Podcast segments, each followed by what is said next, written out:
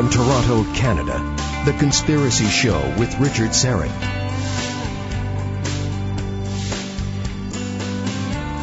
And welcome to the Audio Imaginarium. And before we get started, just a few house cleaning duties.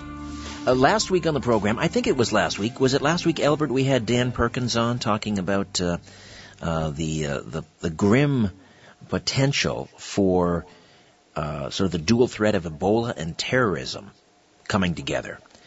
Uh, and Dan Perkins, as I say, paint, painted this grim scenario where a, ter- a terrorist uh, could come to these shores, uh, a suicidal terrorist infected with the Ebola virus. And then imagine this. So he's got the Ebola virus, or she has the Ebola virus. She goes into a, or he goes into a crowded place and blows him or herself up. Of course, then the uh, the virus would be everywhere. Or they could do it a little more uh, surreptitiously, just go around sort of putting the Ebola virus, you know, on doorknobs and handrails and so forth. But then Dan Perkins went one step further and suggested, what if, what if uh, they were to take a body that it, that was uh, uh, contaminated with the Ebola virus and dump it into a reservoir supplying a municipal water system? And uh, I hadn't even thought of that. And that frightened me, quite frankly. But then I got this email, and I promised uh, uh, Bill uh, that sent this to me that I'd, that I'd read this on the air. Uh, Bill writes, and uh, Bill is in uh, New Jersey, I believe. I suspect you have now realized that dumping an Ebola-infected body into a city water supply system would provide no widespread threat to that city's population. Firstly, the solution to pollution is dilution. And the Ebola virus would only be present in the bodily fluids, which would be a tiny, tiny amount compared to the amount of water flowing through the system, which is both regularly monitored and constantly disinfected. Many towns and cities on this continent get their drinking water from rivers or great lakes, the very same rivers that and towns and cities upstream dump the liquid output from their sewage treatment plants. It is the same water used to flush hundreds of thousands of toilets and combined with waste contaminated with all sorts of germs, viruses, and poisonous chemicals. That's true. And after large storms, a lot of that nasty waste goes directly into the rivers without any treatment. Hopefully it gets diluted before it enters another city's water intake pipes downstream. This happens all the time, all across the developed world, but most people don't know whether their drinking water comes from or where it comes from or where it's been before. We have the same water on the planet now that the dinosaurs did. It's always getting recycled. Now, Bill says, I'm no sanitary expert, just a former National Radio Network news anchor, and would suggest you check what I said with a true expert in municipal waste and water systems. All right. So, Bill, thank you for that. And uh, I'm going to look into that, but that that makes perfect sense. So so one of the three scenarios uh, that Dan Perkins, the uh, the author of the Brotherhood of the Red Nile trilogy, uh, put forth, that uh, terrorists could come to these shores infected with Ebola or uh, anyway, one of those scenarios, putting a body infected with Ebola into a water system, that Uh, perhaps is not, there's no need for concern in terms of that scenario. All right, I just, I, I wanted to, uh, to, to to mention that and follow up on last week's program because I think it's important uh, to do that from time to time. All right. Oh, here's something else. I just got off the phone with a local inventor, um, Niagara Falls, uh, Bruce McBurney, and he's agreed to come on the show next week. We actually met at my Follow the Truth conference uh, back in November. And he gave me a copy of this booklet that I've got with me right now. It's called The Secret Super High Mileage Report. The Secret Super High Mileage Report, one hundred miles to the gallon, or that's three liters per one hundred kilometers, super fuel injection system. And uh, essentially, it's a um, a super carburetor. It's a, a super a super carburetor. Uh, it's a it's a a blueprint, or if, a do-it-yourself guide to build one of these super carburetors that'll get you about one hundred miles to the gallon. And it turns out there have been, you know, dozens of inventors over the years, going back to the like the nineteen thirties, who've come up with similar devices. It it, it vaporizes the gasoline and it it whacks the the carbon molecule, creating methane and carbon monoxide, which burn far more efficiently and produce, get this, virtually no pollution. Now, Bruce says you put one of these super carburetor systems in a smart car, those little smart cars, you can get up to, get this, three hundred fifty miles per gallon. And and one of the lead inventors of this uh, super fuel injection system was a guy by the name of Tom Ogle, who uh, lived in the southwestern United States back in the seventies. And, the legend says, Bill Oil, Big Oil uh, offered him twenty-five million dollars. I'm uh, guessing they wanted to just put this thing on the shelf. He refused. So what do you suppose happened to Tom Ogle? Well, you're going to have to tune in next week and find out uh, when Bru- inventor Bruce McBurney joins me to talk about his superfuel injection system and uh, why you'll likely never see it brought to market, and you can probably figure out why. Uh, Rosemary Ellen Guiley will also be back next week for another Paranormal News Roundup. And we're working on some other stuff. Always working here to deliver the goods. Uh, th- you know, this is always a bittersweet uh, time of the year for me. First of all, I love Christmas. Always have. Uh, favorite time of the year. But this time... At this time, thirty-four years ago, just a few weeks shy of Christmas, John Lennon uh, was ripped from this world. I, w- I was looking forward to, to Christmas that year because I'd asked for uh, Double Fantasy, his album. His, this was his big comeback album. And uh, just the idea that Lennon was coming back from, you know, f- five years of being sort of a recluse at the Dakota. Uh, and all the promise, all the promise, perhaps the Beatles will get back together. So, and that was stolen from us. Uh, and for me personally, I don't know how you feel, but this was sort of my J F K moment. I, I wasn't around when J F K was assassinated, but this uh, still, even thirty-four years later, it still resonates with me. It's still, uh, there's still some sadness there. And um, some say, you know, Lennon uh, died. It was just a, a question of a ma- or uh, ingredients of a madman with a gun. Uh, Mark David Chapman, of course. Perhaps there were some darker forces at work there. Some have speculated that Chapman was a Manchurian candidate. We've talked about that on this show, a programmed assassin. Was he programmed perhaps just to be a patsy, to be standing there and take the fall? Uh, in fact, maybe uh, the, the real gunman, some have suggested, was um, sort of strangely this new doorman shows up at the, uh, the Dakota, uh, a guy by the name of Jose Perdomo, who, as it turns out, was an ex-Cuban secret policeman and a C I A asset. I believe he was involved in the Bay of Pigs. Uh, and of course, we know about the we know about the uh, the uh, the F B I files on Lennon. They were trailing him. Uh, so people have started to connect the dots and speculated that perhaps Lennon wasn't uh, merely the victim of a mad gunman. He was assassinated, executed uh, by some intelligence agency. Regardless, you know, there are enough strange circumstances, serendipitous happenstance, coincidences, even foreshadowing uh, surrounding the life, career, and, and tragic death of uh, the former Beatle, John Winston Ono Lennon. Uh, there's enough there to fill several volumes. And that's where we're headed uh, for the next forty minutes or so.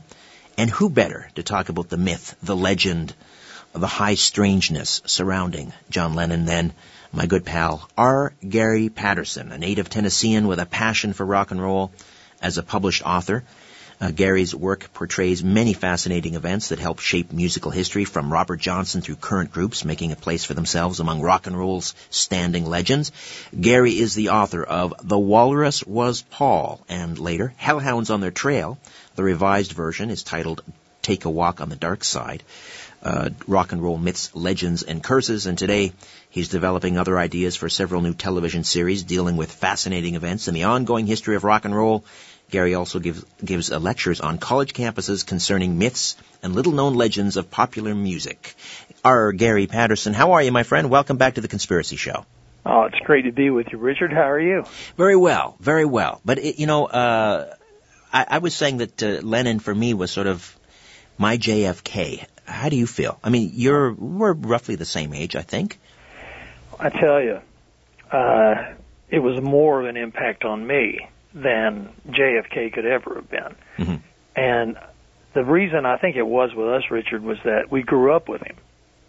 Uh, felt like we knew him through his music. And all those Beatles songs that we listened to and that we loved. And like you said, you know, uh, the finality of Lennon's death was the finality of the whole Beatles themselves. And, you know, we had this selfish wish that we wish they'd get back together again and write some more great songs so that we could uh, relive that. But, you know, they had evolved as well. But to me, after Lennon died, it took me a week to even listen to a Beatles song. Right.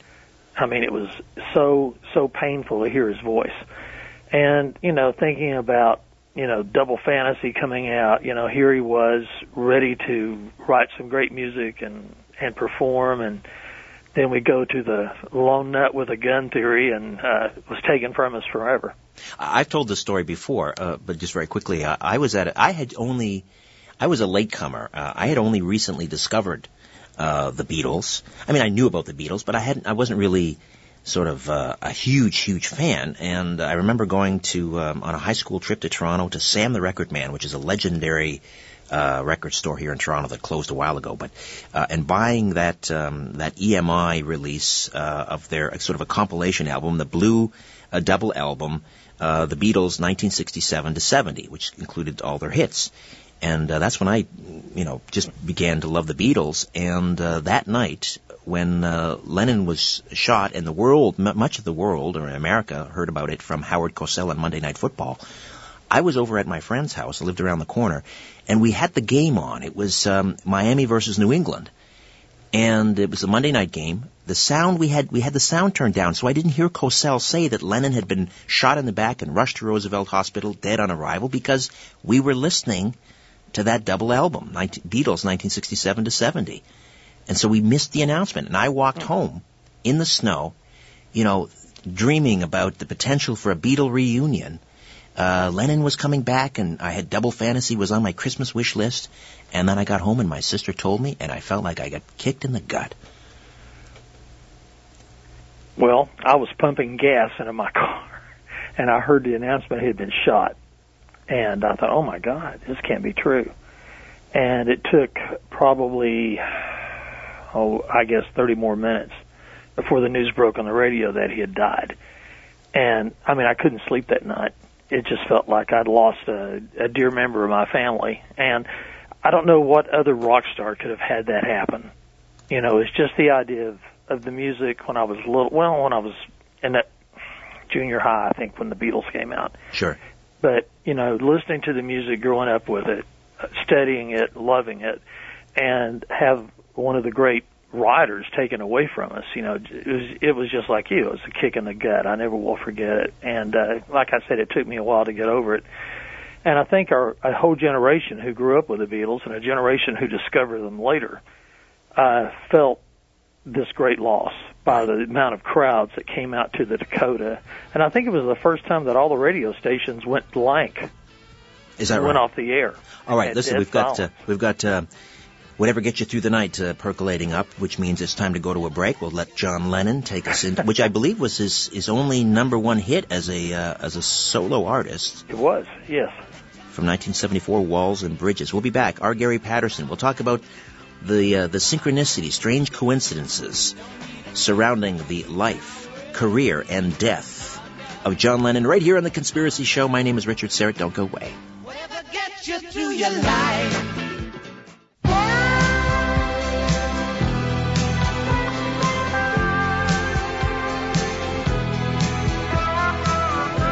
Where there's smoke, there's The Conspiracy Show with Richard Seren.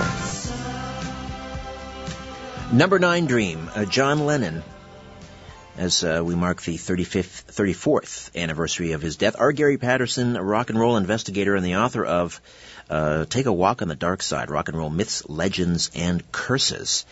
And, uh, Gary, as we come back with Number Nine Dream, I, I wanted to start the discussion uh, talking about some of the, I don't know, the coincidences and the, the, some of the strangeness surrounding Lennon's life and uh, career and his death with that number nine, mm. which seemed to follow Lennon around. Uh, I mean, he was born on uh, on the ninth of October. We have we have the number nine recurring in in in uh, many of his of his songs: Revolution Nine, One After nine oh nine, Number Nine Dream.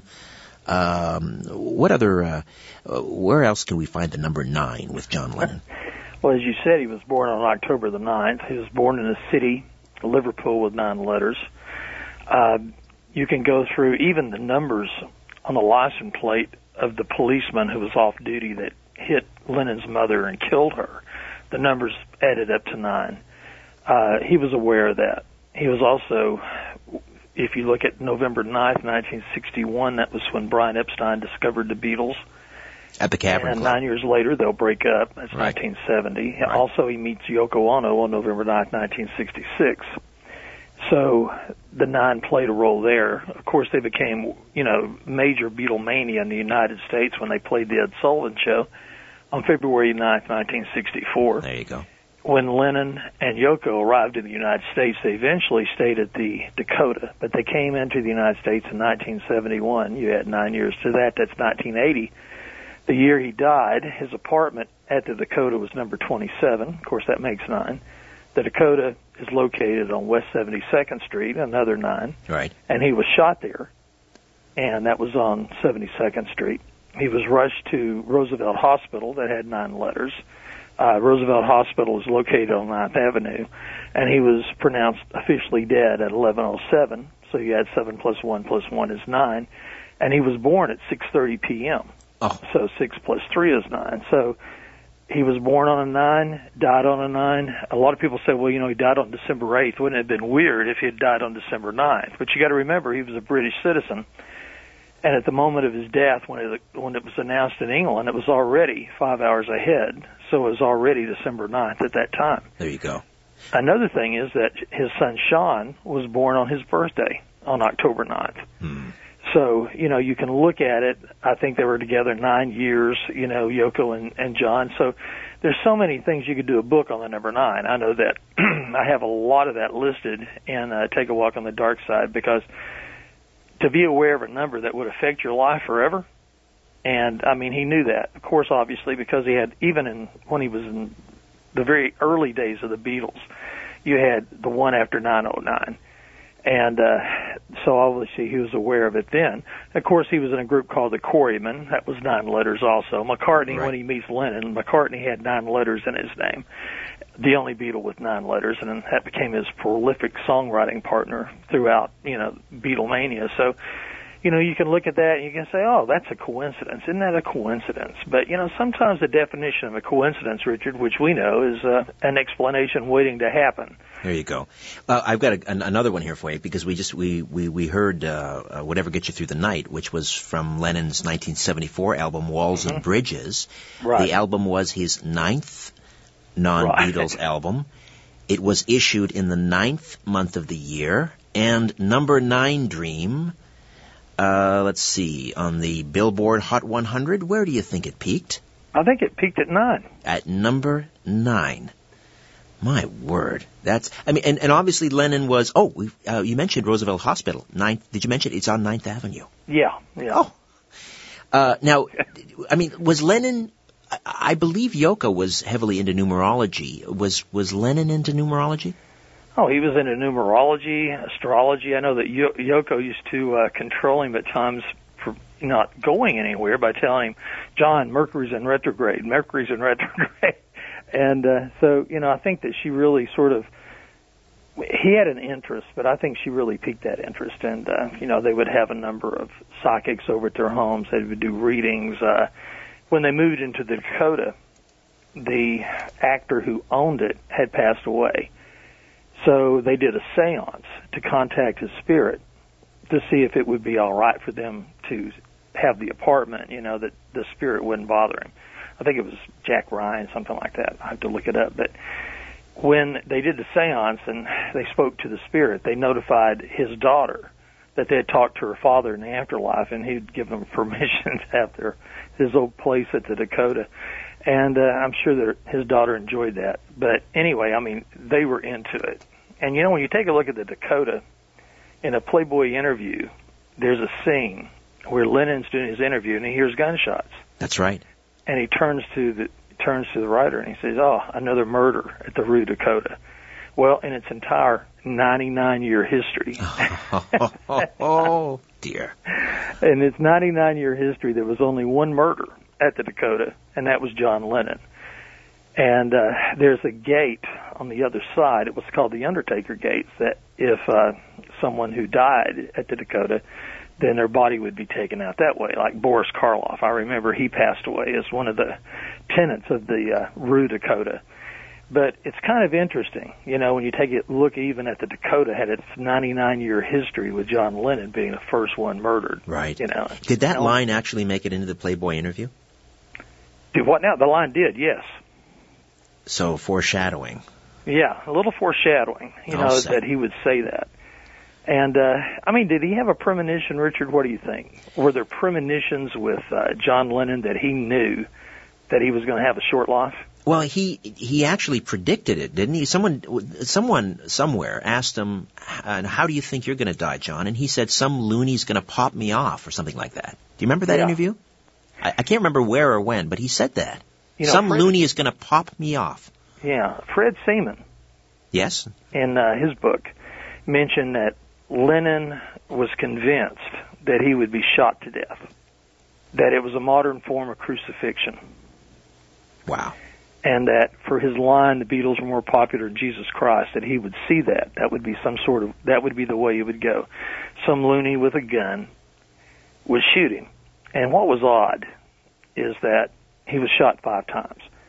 And uh, did you know that Mark David Chapman stops in Atlanta before he comes to New York to kill Lennon?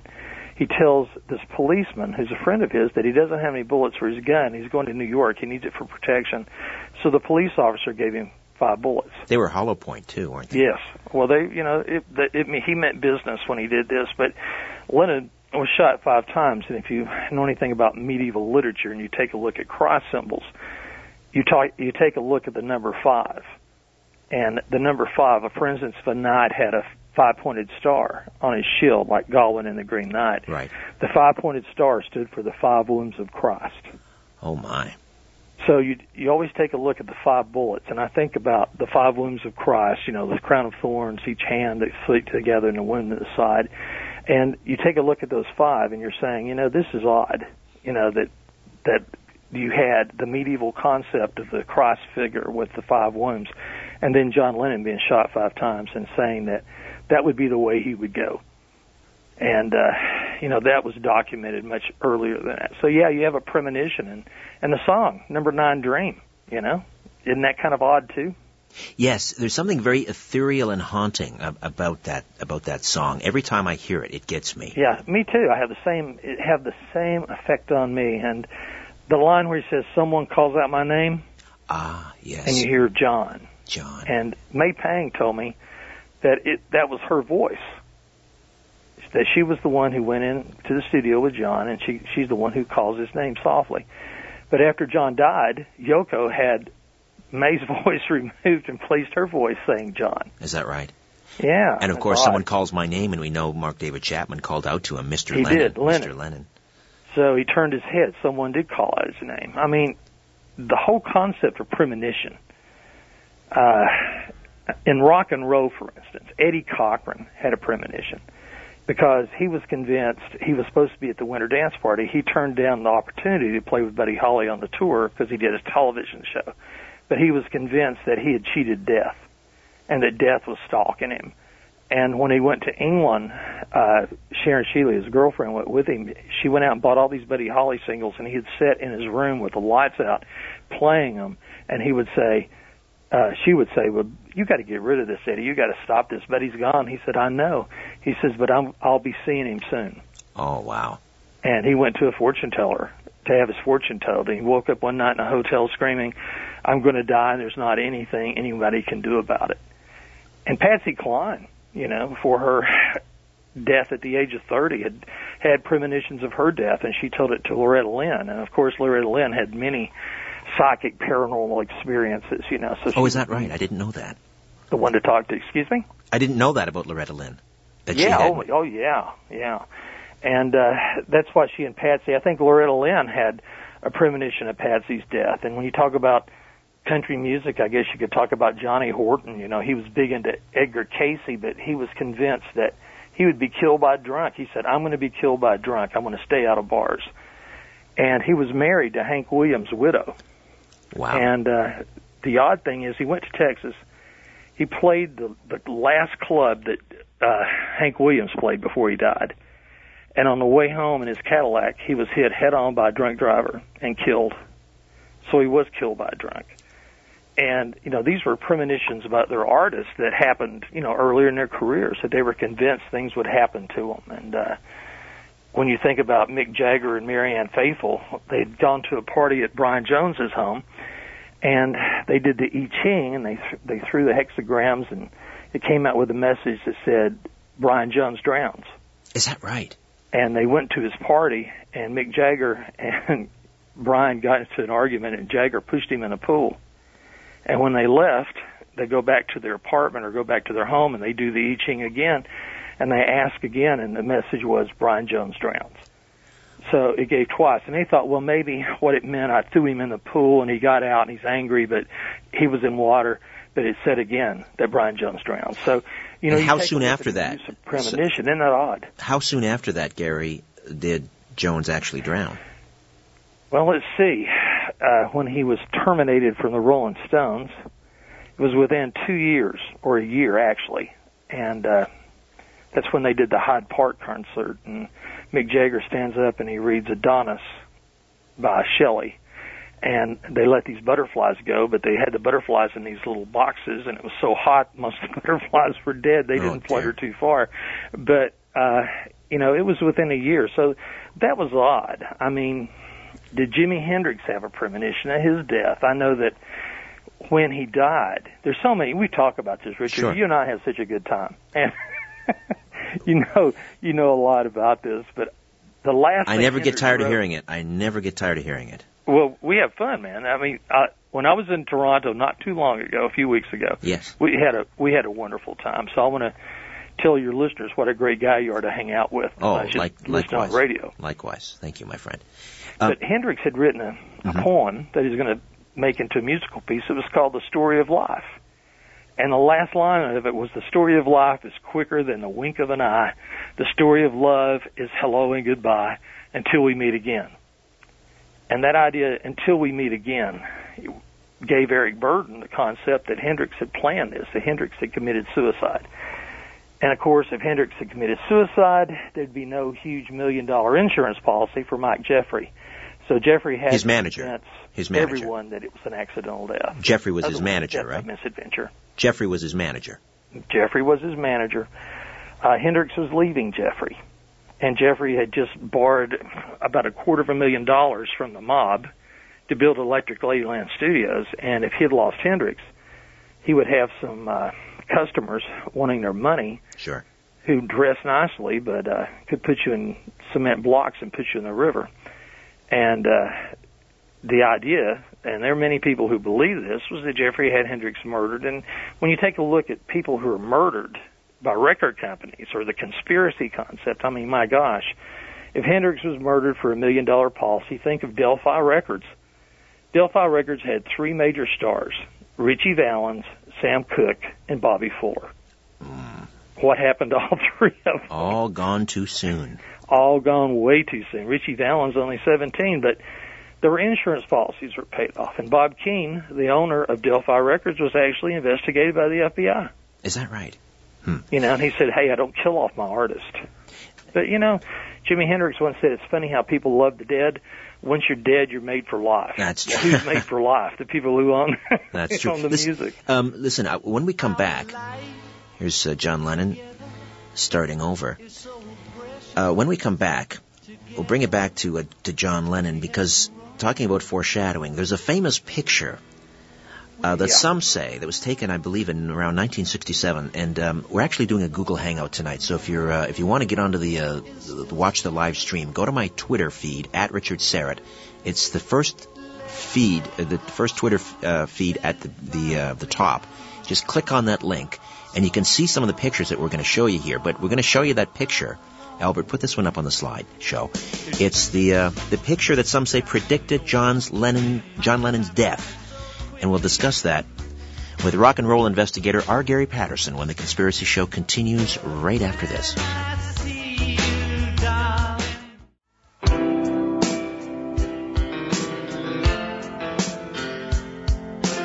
Big Brother is listening, and so are you, to The Conspiracy Show. All right, welcome back. Watching the Wheels, uh, John Lennon from his uh, final... Uh, Uh, album, at least released while he was still alive, and that's um, a Double Fantasy. Uh, R. Gary Patterson is with us, rock and roll investigator and author of uh, Take a Walk on the Dark Side, Rock and Roll Myths, Legends, and Curses. And, of course, this is the guy that unraveled the whole Paul is Dead mystery. Uh, his website, r gary patterson dot com. And uh, here's another uh, interesting little uh, coincidence. Uh, I now correct me if I'm wrong here, uh, Gary, but the in the U K on the same the anniversary, uh, well, it was December the eighth or December the ninth. Uh, they the in the U K they released the E P version of Magical Mystery Tour. Is that is, correct? So that happened on the anniversary of uh, where Lennon died on the same day that that was released back in nineteen sixty. Was it sixty-six? sixty-seven. sixty-seven Magical Mystery Tour. And there's some interesting foreshadowing in that on that album as well, or on the E P. Isn't there a a scene that's being played out from one of Shakespeare's plays where King some Lear. King Lear and someone is someone is dying and people are rushing to help him? It's a line where it says, "Bury my body." And then you hear a voice go, "Oh, untimely death." And then the last voice goes, "What? Is he dead?" And, uh, you know, everyone who was studying us about the Paul is dead rumor, you know, they were pretty well convinced, oh, my gosh, you know, they're giving Shakespearean clues. Of course, John said he just turned the radio on. And when he when he turned the radio on, it was just playing that. So he said, oh, this is cool. We'll just go ahead and put it in there. And uh, they left it. So whether it was inadvertent, whatever, it was just really odd that, uh, you know, it basically sort of foretold that. Right, right. And the picture you're talking about. Yes, let's talk about the nineteen sixty-seven photo of Lennon. And he's there. Is, I'm, I'm guessing that's a fake mustache and beard. He's oh, yeah, well, it better be, because that's a very thick mustache. Yeah. And he's standing there, and there's a sign. And I know what you're talking about. You've probably got the slideshow up. And I do, yeah. And if the viewers will take a look at it, in the Paul is Dead rumor, the uh, sign, supposedly, or very clearly, shows the time a bus is leaving, but it doesn't show the time it comes back. So the idea was that was the time that Paul had left, and he never came back. And but if you look closer to the bottom, it says the best way to go is by M and D Coach, or C O. Right. It looks like company. So there were a number of rumors about that, that M and D Company was a funeral home that handled all the arrangements of the strange death of Paul McCartney. And then there was a rumor that it was M and D Coach, and that was the bus line. And, of course, a lot of people may not know what a magical mystery tour is or what a mystery tour was. In England, you'd get on a bus, and you had no idea where you were going, and they would take you somewhere that was a mystery. That's just like our, our Toronto Transit Commission. Yeah. They don't mean it to be that way, though. Yeah, it's probably a mystery tour as well, isn't it? But, you know, the whole thing was that's they made fun, and, and they, oh, this is going to be great. It was Paul's idea, and we'll film all these wonderful things. When we get out there, there's no script. We just film what happens. Unfortunately for the Beatles, nothing happened, and the movie was a terrible flop. But going back to the odd thing about the picture is that if you look at Lennon standing next to that sign, and it says the best way to go is by M and D C. Because the, the, the O is cut off. Initials, yeah. Mark David Chapman. There you go. And the thing that always got me, which you mentioned earlier, I wrote about this, I think it was in Hellhounds on Their Trail, and it's again in uh, the uh, Take a Walk on the Dark Side. But the strange thing for me was the date. Not only was he killed by this M D C, but it was released on December eighth, nineteen sixty-seven, thirteen years to the exact day right. that John Lennon would be murdered. So another coincidence.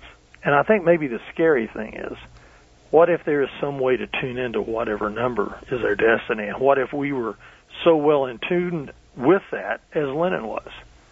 And, I mean, he knew the number nine had all this impact on his life. He would try to schedule things. And when the Beatles released uh, the video game, you know, when it came out, Rockstar or whatever, Rock Band. Right. They put it out on September ninth. September the ninth. Yeah, nine nine. I think it was two thousand nine, too, maybe. Because... That's right. That's right. It was. It was two, uh, It was um, September the ninth, two thousand nine. nine nine nine. Right, two thousand nine. And I thought, wow, that has to be... on purpose. Right. I want to talk about some of the strange things that happened that night, uh, re- you know, regarding Chapman and, uh, um, well, I'll just throw this out there and we'll pick it up on the other side. Mia Farrow, Mark David Chapman, Mia Farrow, the Dakota, John Lennon. as we discuss or commemorate the thirty-fourth anniversary of the death of John Lennon, R. Gary Patterson, rock and roll investigator and author of Take a Walk on the Dark Side, Rock and Roll Myths, Legends, and Curses, right here on The Conspiracy Show. Don't go away. Imagine all the people living for today.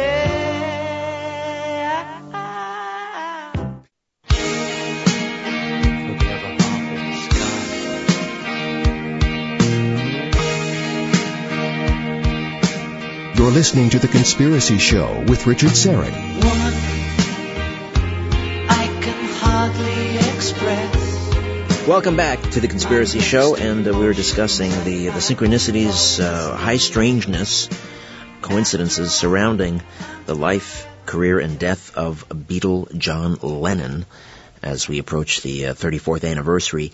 R. Gary Patterson is with us, rock and roll investigator, the Fox Mulder of rock. And uh, incidentally, Gary, if people go to your website, r gary patterson dot com, can they order the book Uh, through the website and maybe get an autographed copy, perhaps? Well, I tell you what, I'm always glad to do autographed copies, and uh, every year I'll send out a, a notice saying uh, they'll send me a copy of the book, send it priority mail with a self-stamped priority mail envelope inside for me to send it back. I'll be glad to do that.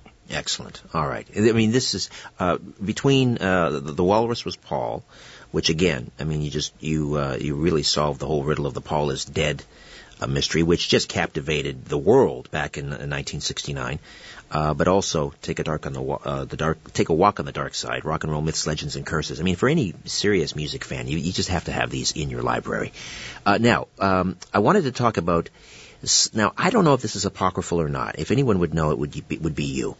When Mark da- David Chapman, there he is, standing in front of the Dakota, waiting for John Lennon to come back from. Was it the Hit Factory? Yes. And um, uh, he claimed that he saw Mia Farrow walk by, and this this was somehow a signal uh, to uh, to to, uh, to Mark David Chapman, you know, that he had to kill Lennon. So, what is the connection? Tie this together for people. Um, you know, Chapman seeing Mia Farrow in front of the Dakota and and Lennon. Tie that all together for us. Well, Mia Farrow was good friends with John Lennon, and uh, what I think. When I hear that message from him, you know, Double Fantasy was a deal with John, with uh, Chapman because he thought that he had a double, that he was John Lennon. He would sign John Lennon's names to documents. He also, uh, let's see, besides just signing his name, he also thought he was Holden Caulfield, and that brings up the whole mystery of the Catcher of the Rye. Right. You know, J D. Salinger. Uh, he went out to buy a copy. Uh, I think it was the day before he murdered Lennon, and he was waiting for him, and he was reading The Catcher in the Rye, and he was so intent in the reading that he missed Lennon getting out of the taxi going into the Dakota, but he saw Mia Farrow. And if you remember Catcher in the Rye, Holden Caulfield was the savior of children. You know, that was The Catcher in the Rye. It was, a, it was an old take on the, you know, if a body see a body coming by the rye. And Holden Caulfield had mistakenly placed his Catcher in the Rye. So now Chapman was Holden Caulfield. He had signed, he told his wife that he wanted to change his name to Holden Caulfield. So if he was going to rid the world of a bad influence, and of course he considered Lennon to be the terrible influence that, you know, he had robbed him because of his love for the Beatles to find out that Lennon didn't believe in God, you know, like an imagine, imagine there's no heaven. And he sang to a group of children, imagine there's no Lennon, when he was at a Christian camp in Georgia. So Mia Farrow relates to the Dakota, if you remember the movie Rosemary's Baby. Right. And, you know, she was this perfect, innocent victim who was brought into this strange satanic cult to bear the Antichrist. And her innocence was totally lost and when the baby was born. And I have no idea if that was one of the things that this lost innocence that he saw with Mia Farrow. But, you know, Mia Farrow and her sister uh, had traveled to India and went to the Maharishi's camp with the Beatles and got into Transcendental Meditation. And uh, Dear Prudence was actually written for her sister, who the Marahisha was after, and she stayed in her tent, and the Beatles wrote the song for her to come out and play. Aha. And uh, but the thing is about the Dakota, yes, it's got a dark history. No murders were committed there, but there were ghosts there that people reportedly saw. Right, right. And when William Castle, who was, you know, the master of the, the B-horror movies, he was turned down to be the director of the of the uh, Rosemary's Baby, but he could be the producer. So he Roman Polanski was chosen, and they became good friends. And Polanski asked Castle if he could help find a home in California for he and his pregnant wife to live there for a while. And uh, William Castle found the house on Celio Drive. There you go.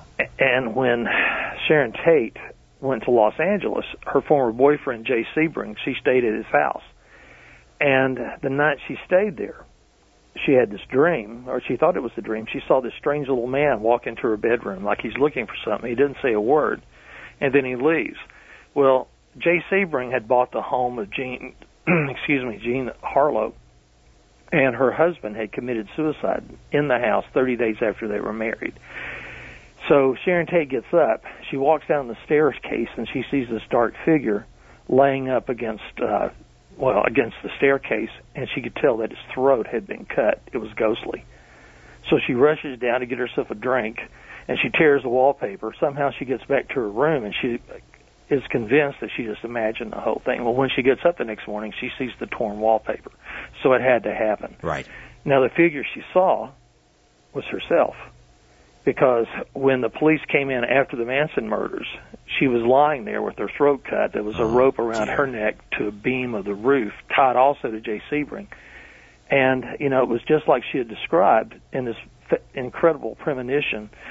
So if Rosemary's Baby that was filmed in New York, if it had some strange curse, if you look at the scene where the girl jumps out the window and commits suicide at the first, who had the strange necklace that Rosemary's going to be given. Right. Her body is found in the exact location that John Lennon will be shot. Right. Rosemary's Baby was shot at the Dakota.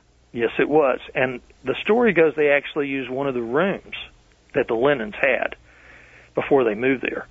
And when John Lennon found that out, according to Fred Seaman, he wrote on the wall, "Helter Skelter," and he pushed a file cabinet back against it.